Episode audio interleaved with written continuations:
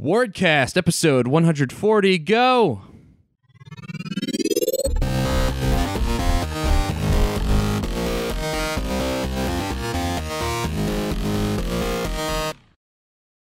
I'm Dylan Vento, and today I'm joined by Andrew Dicey Dice. Hello. How are you? I'm fine, thanks. How are you?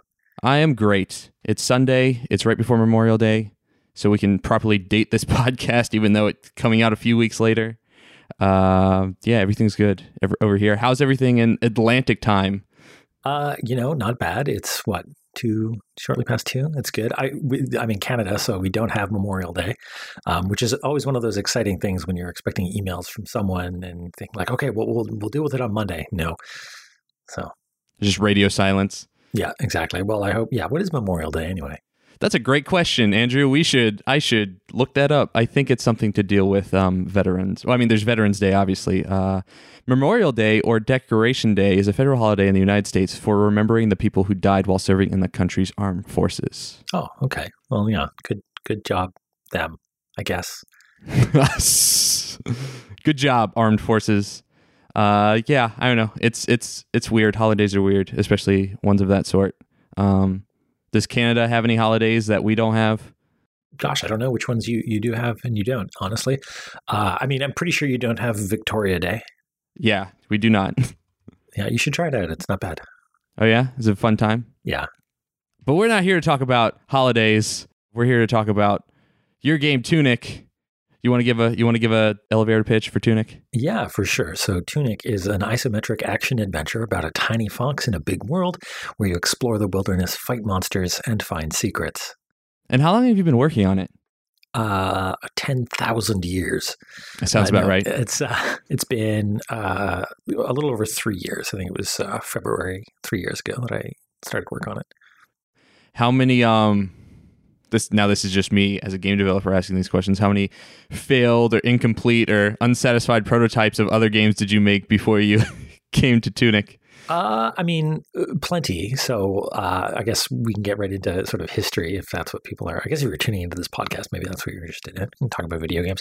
Uh, I uh, this was this was a quit my job and start full time right into it. Like jump in feet first, uh, head first. Uh, yeah, I'd been working in games before, doing um, hidden object games, which are sort of like a a picture find meet adventure game uh, casual sorts of things, and some some licensed stuff. And uh, at a certain point, it was like, well, I'm getting old, and uh, I've done a bunch of Ludum Dare games, and they were that, that was a lot of fun, and I, you know, the the games were were well received, and so you know, you start getting questions like, oh, when are you going to quit your job and make a real video game? uh, and yeah, so it was a, it was one of those now or never sort of situations, and uh, one of those. Well, even if this is a bad idea, I can't live knowing that I didn't try. Yeah. And I was uh, in a privileged position to be able to do that. Um, you know, use some savings and and uh, fund you know the first year or so of the project just just with that. Uh, so yeah, it was. Uh, I definitely had a bunch of failed stuff before, but those were usually games that were uh, out of scope and you know little side projects that you know do do what a lot of side projects do, just sort of fizzle when it gets hard. And Mhm. let me tell you, there's there's two ways that I know of to help finish a video game. One is do it in a jam context where you know you've got a time limit, and the other one is do it in a real world. This is a commercial product scenario where, in the same case, there's there's a very real uh, time limit as well. Right.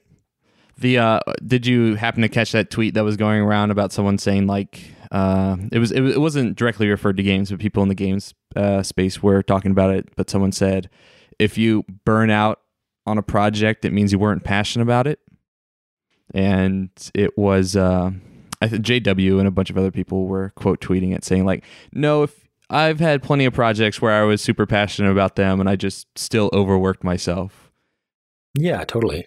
yeah, it was one of those weird things where it's like they're arguing about like as long as the product is is derived in the end, it justifies self harm or anything like working yourself to pain. Uh, yeah, for sure. There's the, even, even so. There's uh, There's there's the the fun sort of making video game, uh, but anything that is a you know a complete product is probably going to have a time where uh, you're doing things that are um, not necessarily the fun part, and you know all, all of that is real work. Uh, of course, the the stuff that is, you know, nobody's few people are super excited about, uh, you know, writing you know your UI code or spending weeks and weeks working on trailers or you know it's it's stressful stuff for sure. Yeah, so kind of going into that. So you're talking about you kind of self-funded for the first year and then how did the relationship with like cuz it was Felix first that kind of joined on the project and then Finji later, correct? Uh yeah, yeah. And so like how did how did those relationships kind of get started? Uh, the both the relationship with uh, with Felix and then with Finji were very, um, I guess, like or organic, if that's if that's a sort of word that you can use to describe, um, you know, uh, interpersonal and, and, business relationships, uh, where it it was like a oh hey here's this cool thing, I want to show it to you, and um, I guess you Felix on recently, and they sort of you know had seen him like yeah we should talk about this thing, uh, and then the uh, that sort of segued into talking with Finji and that relationship was very much like a, hey, check out this thing. And slowly over the course of, gosh, I don't know, like a, a couple of years or more, um, going from, hey, I'm working on this thing. Here's an email of sort of what it's about. Do you have any advice for for business and, and production and you know gameplay and stuff like that? Uh, and having that turn into sort of a mentor relationship and then having that turn into a more formal publisher relationship. So it's yeah, it's a it it feels very smooth. Like there's not really even a clear like uh, beginning point to a lot of these. It just has to do with you know talking to people about cool stuff. Right.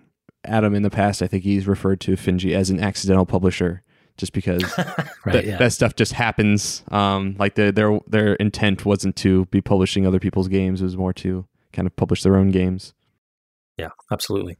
So when I had Felix on, uh, they were very excited to talk about just how awesome you are about everything you do on Tunic. And I mean, wow, because because you you do everything from you know any, everything game development side, and then Felix takes care of production and PR and, and business dev, and and with Finji's help, uh, and then with Power Up Audio does does the music or the uh, Power, Power Up is doing the uh, the audio design. um, there's a, a, a Lifeformed uh, Terence Lee is doing the uh, the soundtrack. And, okay, all right, yeah, boy oh boy, um, it's super exciting.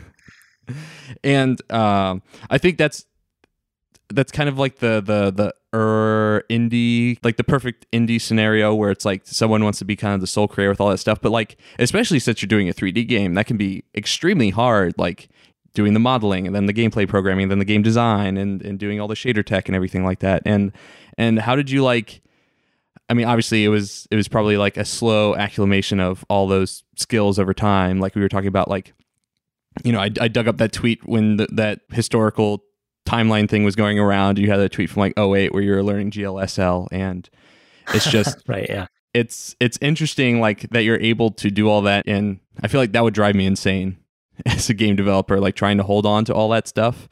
Um, and so, so how do you how do you tackle it from your end, both from like a kind of tackling things from day to day, and and switching those hats? Oh yeah, gosh, um, hmm, it's a it's a big question.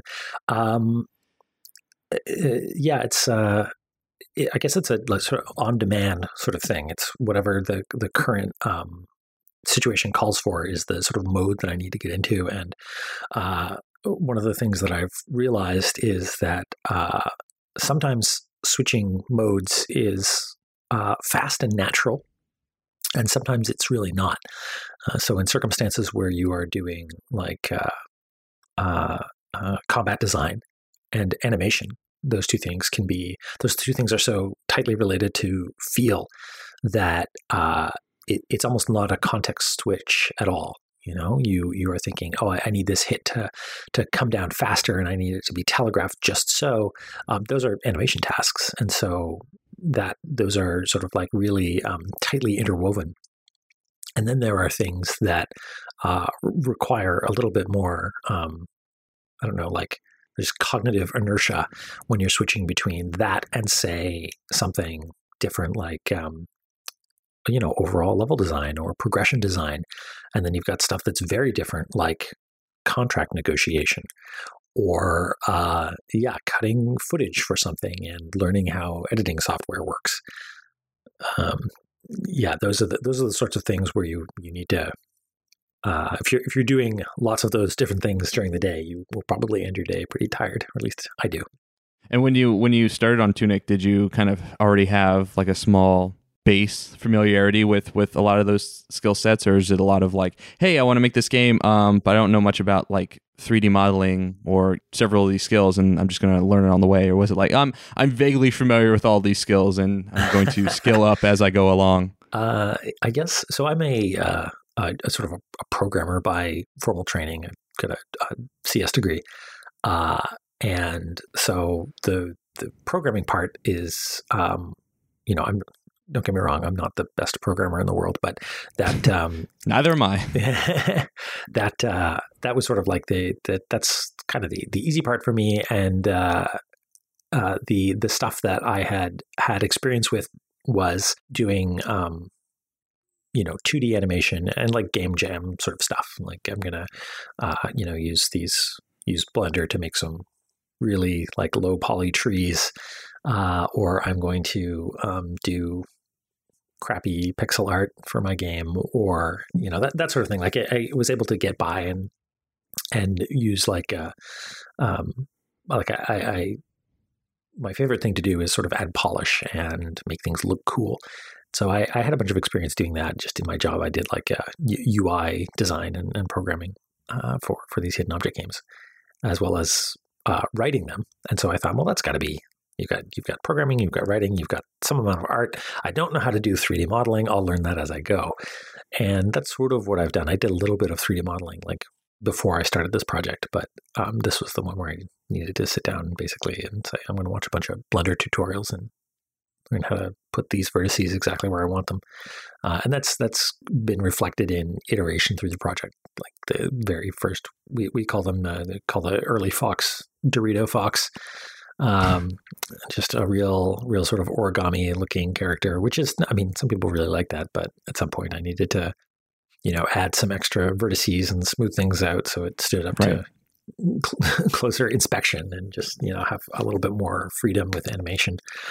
Uh, and that's been a lot of fun. Actually, I super enjoy modeling and animation. It's in, in 3D. It's a it's a lot of fun. But a lot of other things, uh, not least of which being uh, business stuff and uh, um, actually like game design in general. Like that was uh, more, more, than I mean, if you you accept business as being like almost an entirely separate sphere, I think the the thing that has been most uh, uh, eye opening is that I don't. I still don't consider myself like an especially good game designer. Like I'm learning as I go, but I have there. There's a there's a uh, seemingly a uh, qualitative difference between small game and big game. I don't know where that threshold is, but the design brain required to keep the whole thing in your head when it's you know a multi-hour experience as opposed to a five-minute game jam experience is is uh, you know that's a that's an important difference.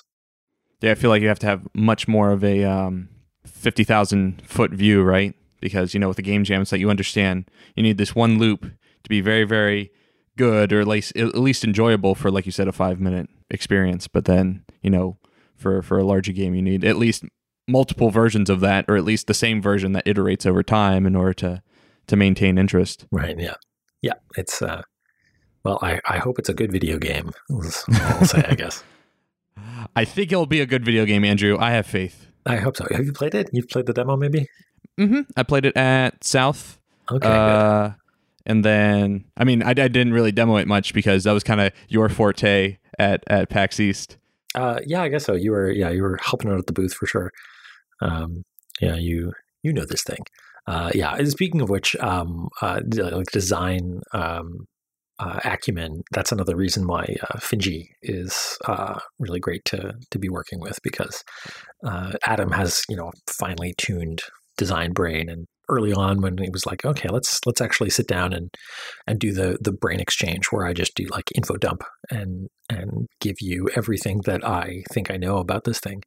And at, at that point, from from then on, there was another human brain who sort of was like knew all the the nuances and design challenges that existed in the game and that was yeah that was a, an exciting moment to you know have someone not just come up with ideas for it but to have context for how they would fit in and how they address certain challenges and what new problems they introduce that's extremely valuable and that was kind of what you wanted from the beginning with Finji originally was that you wanted more of a mentorship. Like the intent wasn't for for them to be a publisher, but to have both is obviously really nice.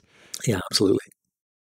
The design question of like just because I'm a good gameplay programmer or you know artist is like doesn't necessarily mean I'm a good designer. I I know a couple of my colleagues like are kind of grappling with that stuff. Um, my one colleague Sam, who I think I introduced you to at GDC, he uh, yeah, he's working on a project right now, and he just an amazing, amazing C sharp programmer, amazing um, shader programmer. And then he just like put a tweet out the other day where it was like, "Yeah, I you know realize that you spend all this time like becoming a really, really good programmer. That does not by default me make you a good designer." Right. Yeah.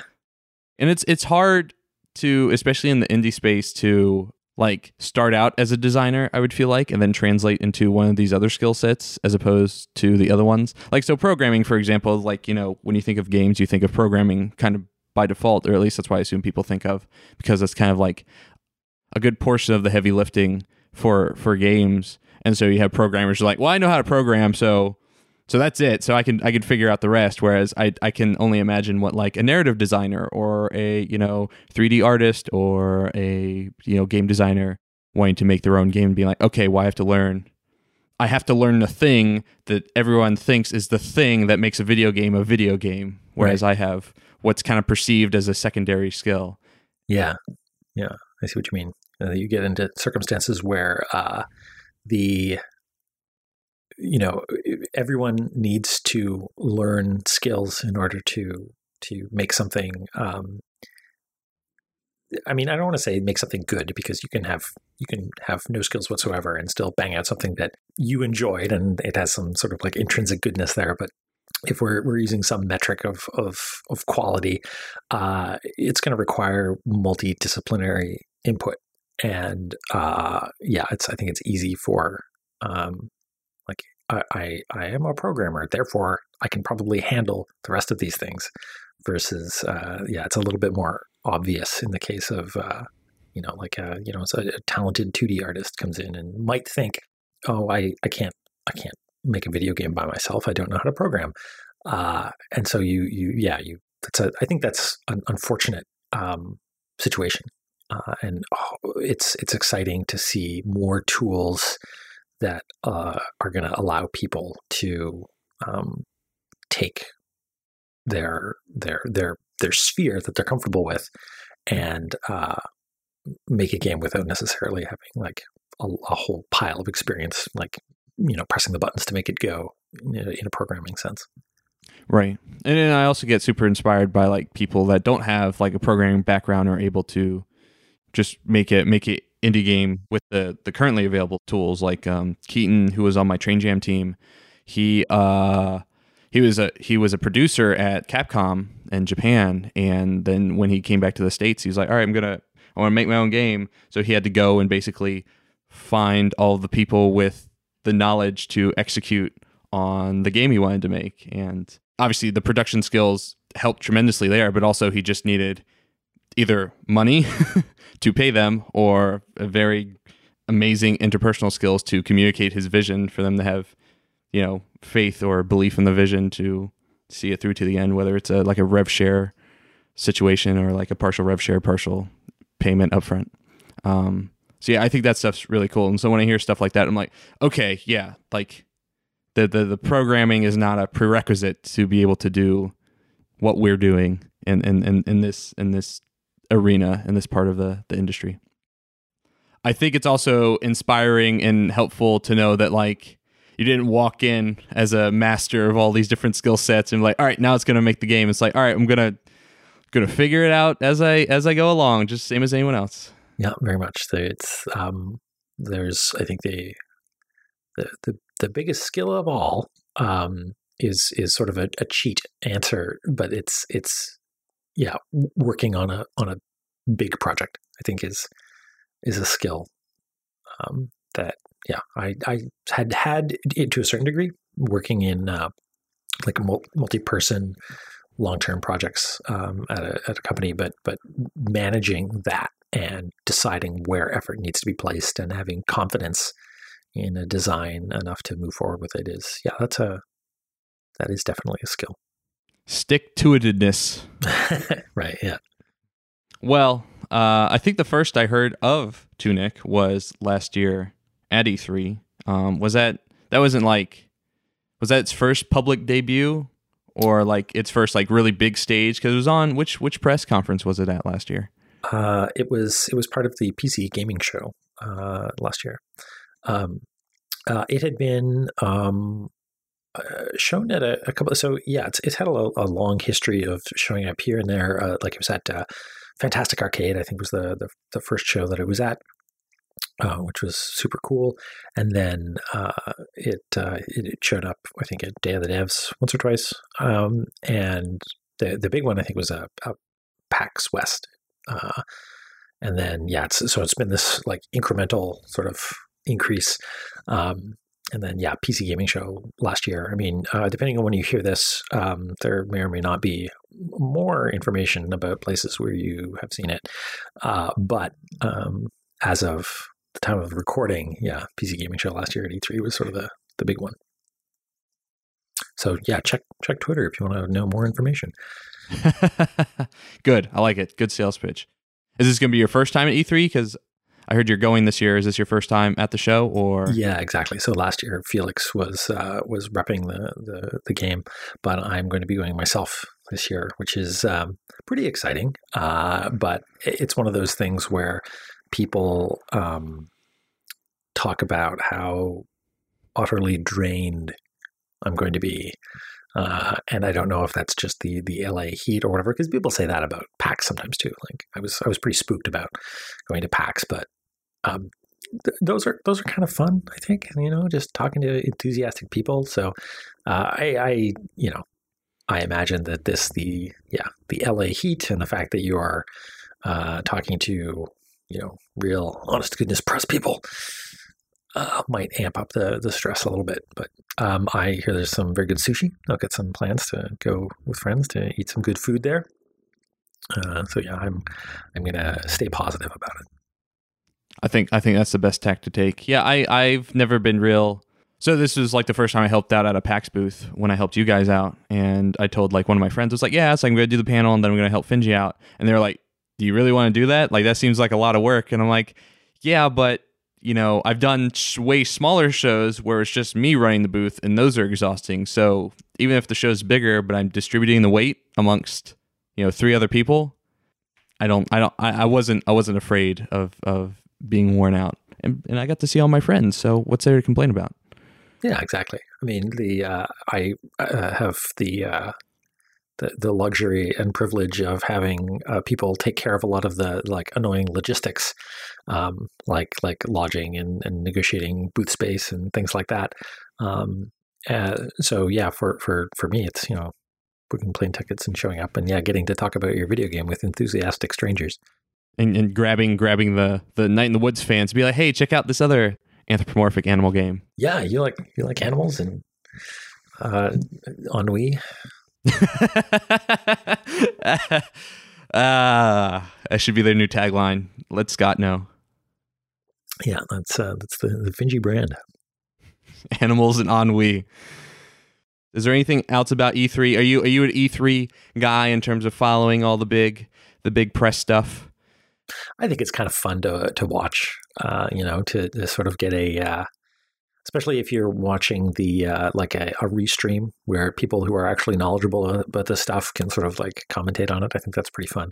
Um, but uh, yeah, I think this year I'll probably be um, uh, uh, vibrating with anxiety for all of it. So maybe I'll catch up after the fact. Yeah, I feel like you know if you're there and you're not press, I feel like you're just you're you're gonna learn of everything. Either someone's gonna mention it to you, and you're like, oh, okay, that's cool, but don't have time to think about that because I'm working, and then you kind of at the the debrief afterwards. Even I do that. Like I don't like I don't watch many of the press conferences live. Like as they stream, I usually just wait a couple days later. Like I'll hear about the big the big news, like oh, Nintendo announced uh, Odyssey two or something, you know, and then Right. Yeah. Yeah. and then I'll r- watch through them later. Is there anything that you're especially excited to to find out about? I guess this is all all if this uh, if this thing is coming out after E3, uh, everybody's listening and and they they already know. Like Yeah, they know. Yeah, They know everything. They're like, just God, Dear- this is torture. yeah. We, we I can't listen to this. this. Should this. exactly. Um, well, Andrew, when you're not making games, do you have time to play any games? Uh, yeah, every now and again, I uh, I've been trying to uh, polish off the very tail end of Dark Souls three, because I'm super late to the party with everything. Uh, I uh, what else have I pl- been playing recently? There's something a little while ago. No, it's gone now. Everything's gone. Oh, I, I play I play Tetris with my housemates a lot. Oh, I'm really? super into yeah. Puyo Puyo Tetris is, uh, Oh, is a staple Yeah, yeah, around yeah. here.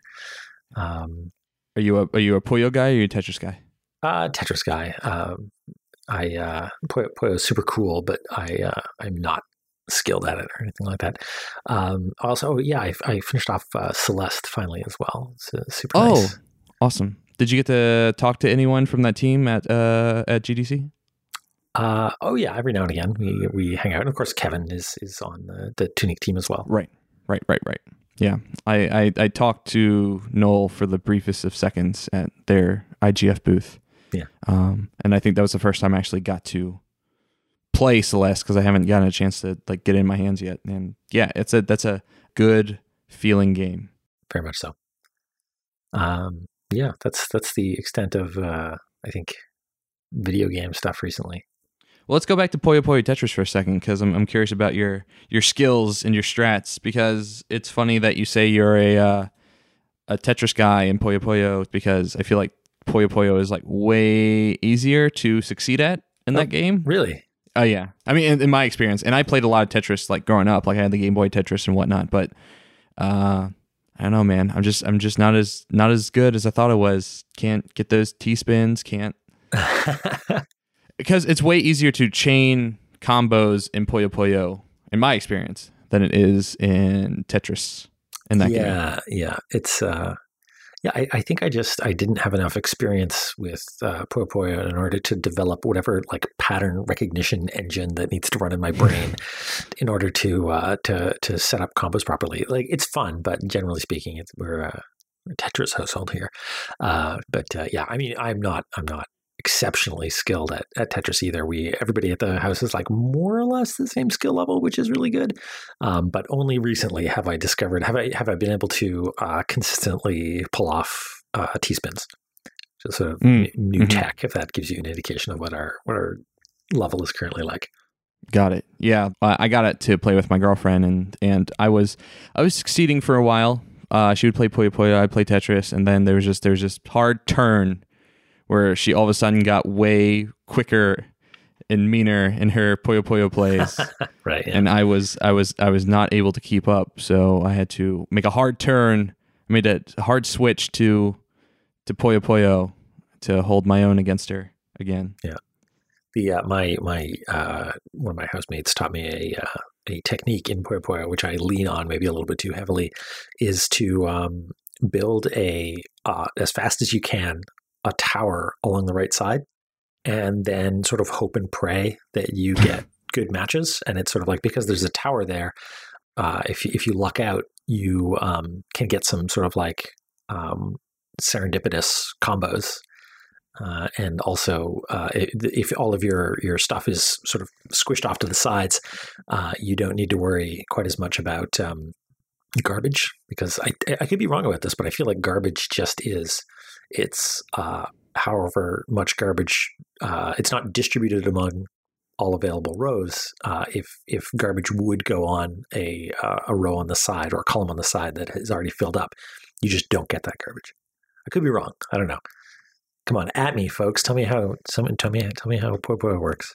Send us your hot Puyo Puyo strats at Dicey. That's right. That's me. Um, so kind of briefly ran through that you've been playing Dark Souls and that do you consider yourself a, a big a big Souls fan? Uh, I mean, I mm, no. Uh, okay. I mean, yeah, yeah, I do. I, I like the, the video games. I've I've played uh, not not all of them, but uh, I've only actually the first one I finished was was Bloodborne, and and now very nearly uh, Dark Souls three. But um, I uh, yeah, any any sort of like um, uh, lore deep dive that I do is uh, very. Um, I, I'm I'm an onlooker, you know. I don't I don't have a comprehensive understanding of everything. Uh, so yeah, I'm not not I'm not that deep, but I uh, I like uh, uh, you know thinking about the um, the combat design in that game and and how it's you know a, a give and take, and it's about yeah like resource management a lot of the time, which is sort of interesting. So in that vein, how much how much Souls inspiration is there in, in Tunic then? Uh, I mean, it, it has been brought up before that there is a little bit of that there. Um, I mean, for early on, there was a uh, a stamina bar that still exists in, in a certain form in the, the build that you might play at a demo today or at, an event. Um, and uh, yeah, I mean, like enemies have a, a, poise equivalent as well. So yeah, there's definitely some stuff that's that has been uh, um, adapted uh, into this isometric view. But yeah, it's it's different in a lot of ways as well. Like it's it's not quite so grim and spooky. I, I, but that final boss, though, I would argue, is near impossible. Uh, yeah, yeah, it's definitely there's. I guess yeah, the so uh, the the the management of when do you dodge, when do you block, that sort of thing is is also sort of a, a soulsy sort of thing. Do you find um, when people come up to the booth to play it, like if they're a Dark Souls fan, they'll immediately like bring that up, or kind of taking that a step further? Do you find that people overlay whatever they're a fan of onto your game and say like, "Oh, the game's like this." It's like the game is obviously inspired by this game, and you're like, mm, "I've never played that game," but uh, like, do you think people are, are reading in what they want to read into your game, or? Uh, yeah, yeah, I guess so. That that that happens, and people will be like, "Oh, like this thing," and it's a game you know I've never, I've never heard of. But uh, I mean, yeah, yeah, that's that's exciting to me. People bring their own experiences to something, and that's what is going to you know color their perception of stuff. Uh, so yeah, I mean, people will obviously come up and say like, "Oh, it's like like Zelda." I'm like, well, yeah, maybe a little bit. And some people say, "Oh, it's like Dark Souls." And be like, oh, well, yeah, maybe a little bit. Some people say it's you know it's like what is that game called Tiny Big Adventure or something like that. I've never actually played it. And, Tiny Big I mean, Adventure. It, yeah, it's it's this. I think it's a, a maybe British game from maybe the 90s. I think the the main uh, touchstone there is just that it's got this this isometric view. I don't I don't think there's uh, similarities beyond that. Um, but uh, yeah, people will definitely come and look at it, and and uh, you know, at the far and away, the the response that we get is, "Oh boy, it looks so cute," um, which is uh, which is good. But I, I also hope that I'm not going to be it's not going to be terribly disappointing to people when they they realize that it's you know it's got some some technical combat in it, but so far the reception seems to be positive. Right. It's not just twee. yeah, that's right. Yeah, no, I mean, I, I, I, really, I really enjoyed. It's, it's, it's got a, it's got a flow in just the, the locomotion uh, to the game, which I, I really enjoyed playing it, and there's a, a liveliness to the world. So like Ori if you think of Ori and the Blind Forest, like that that that's a that's a game that you could also sometimes classify as as cute, and then also mystical and and some other uh, descriptors. But uh, everything in that game, like everything on the screen, is just so active all the time, and it mm, sometimes yeah. can be like a an overload on your senses.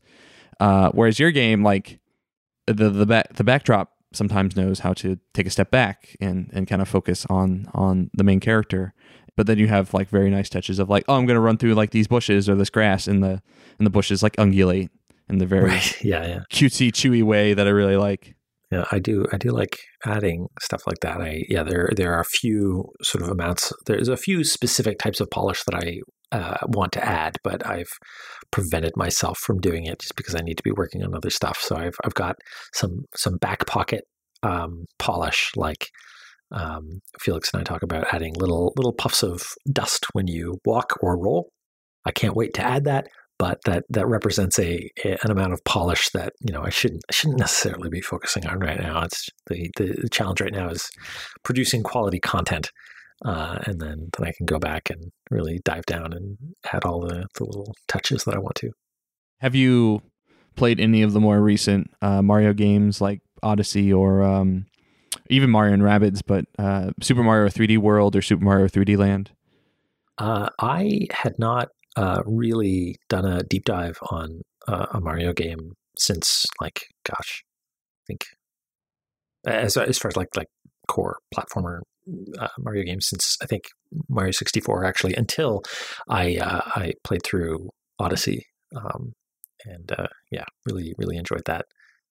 You, you, was this about like puffs of smoke when you're when you're yes, running around? Yes, yes, yeah. yes. Specifically in the in Super Mario 3D World, which I don't know if if you have access to a Wii U and a copy of that game, maybe check it out because it, it's also an isometric, uh, chiefly isometric game.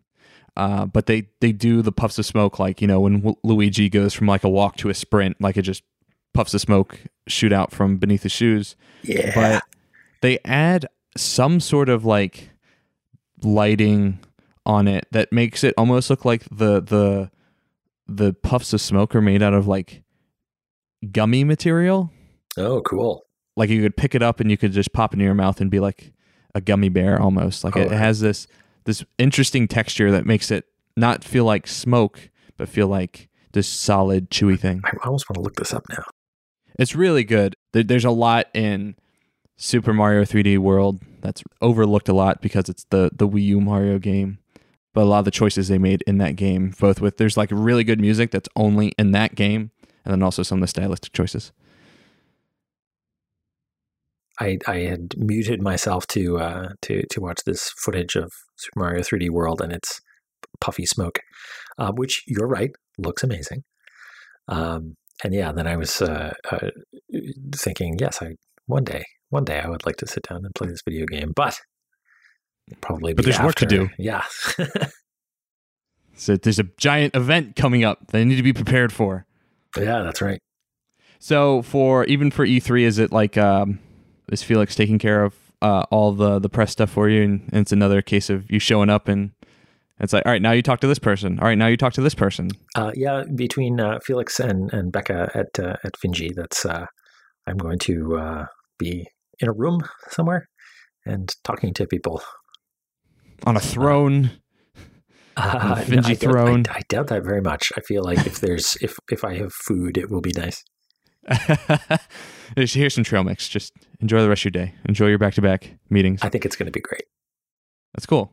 Yeah, I'm excited for you. I'm I I have yet to to experience the E3, and I might make a go of it next year because I can prove that I'm part of the industry with my invoices and whatnot. So can get a pass. Yeah, I guess that's a that's a thing. You need to to fill out some some paperwork. Yeah. Well, not anymore because now they do public passes that they sell uh, to the general public. I guess they've been kind of experimenting with it because uh, uh, last year I think it was not received well by industry folks because it seemed to be a very crowded convention center. Um, and then this year I think they're having like dedicated press days or at least press hours. Right. Yeah, more okay. more so than like what PAX has. I think it's like three or four hours in the morning some days, or maybe a full day at the beginning of the week. Um, which it's, it's interesting because from the outside looking in, people kind of see E3 as like a, a, video game mecca, and but from the inside looking out, it's a lot of press people and developers like oh, we're, we're here to get work done and like right, you know yeah. demo our games to people that need to see them to do their jobs. So, I mean, if you want to come in, stand in line and try the game out, I guess you, you can do that yeah, I'm uh, I'm excited to see what it's like. Yes, I'm excited for you. yeah. Please report back. Uh, yeah. Well, again, by the time you've heard this, then I will I will I will probably still be sleeping. it will be recovering. You'll be in your your post E3 slumber? I guess so. I don't know. I, am not really sure what to to expect. People people keep spooking me out on on how intense it's going to be. So yeah, we'll, we'll see how it goes. I think you're coming it with the right attitude, though. I think you're you're keeping a positive outlook, and I think it'll be just fine. Hooray! you just have to worry about your your immense jet lag going both to and from the west coast. Oh yeah, yeah. I forgot about that. Usually, when I go to uh, the the west coast, uh, it's by train, and so things are you know slower, uh, and and I've got a little bit more time to adapt. And, it's right after um, train jam, and so there's you know uh, you know sleep has not been in in adequate supply for a few days, and then you do uh, you know you have a nice shower and you sleep it off, and that sort of like shake up of your rhythm um, it means that I don't know maybe maybe it helps sort of clear the jet lag out a little bit. Uh, but anyway, yeah, in this case, I, I, will not have that that luxury. So yeah, we'll see how it goes. Especially being on Atlantic time versus Eastern time, which I have only recently discovered is a time zone. Yeah, yeah. I thought uh, East Coast had the honor of being the the the most east, the most east on the on the North American continent, but I guess I was wrong. Yeah, no, there's, there's Atlantic time, which um, I don't know if it shares the same name, but I, I think is it like Rio has, is also like I'm gonna maybe I need to check them out. That that's probably true. Yeah, let's Atlantic time zone. 301. Oh yeah, that's accurate. Thanks, internet. uh, yeah, no, I guess. Oh, areas covered. Uh, yeah, Brazil. At least parts of it. I guess Brazil's super big, so I don't know exactly which parts of it. But it's very yeah, large. Eastern time zone. And you're not even the most east. Uh, oh yeah, no. There's also Newfoundland, I guess, in, in Canada at least. There's uh, Newfoundland is uh, further east and uh, has its own separate, uh, like thirty minute time zone.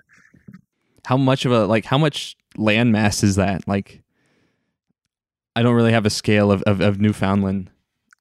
Uh, New, Newfoundland. Uh, yeah, it's uh, it's um, yeah. I, I, I don't know. Map projections are weird too because there's altitude right. differences between it and the United States. So I don't actually, I, I don't know if I'd be able to offer you a, an immediate, uh, accurate comparison. Um, but yeah, take a take a look at a if uh, you, dear listener, if you want to look at a map of Canada, um, there's a little uh, there's a little sort of seven poking off the side of the country on the on the, the right hand side. That's uh, that's Nova Scotia. That's where I am. And just to the north and east of it is uh, uh, an island. That's Newfoundland.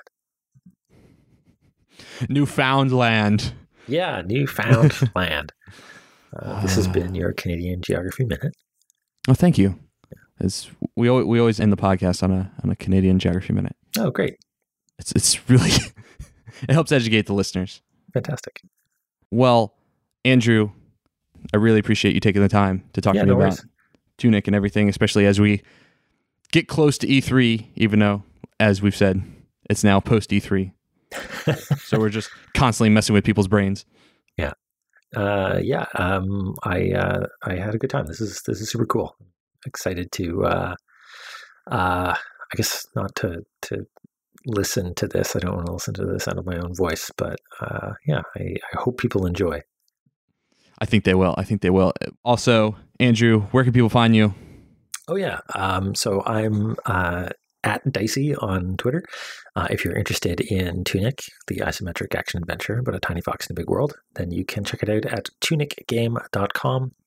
You can sign up for the mailing list there. Uh, unannounced information as of the time of recording this will be announced, and uh, some uh, yeah some exciting news on the horizon for for Tunic, um, and you can check it out now. You can also follow Tunic Game on Twitter if you are so inclined. Awesome. Um, and if you like this podcast and you'd like to listen to any of our other podcasts, you can find them at ward-games.com or on Twitter at Ward Video Games or just search Wardcast wherever you might listen to a podcast. Andrew, Thank you again for coming on. Thank you. And until next time, bye.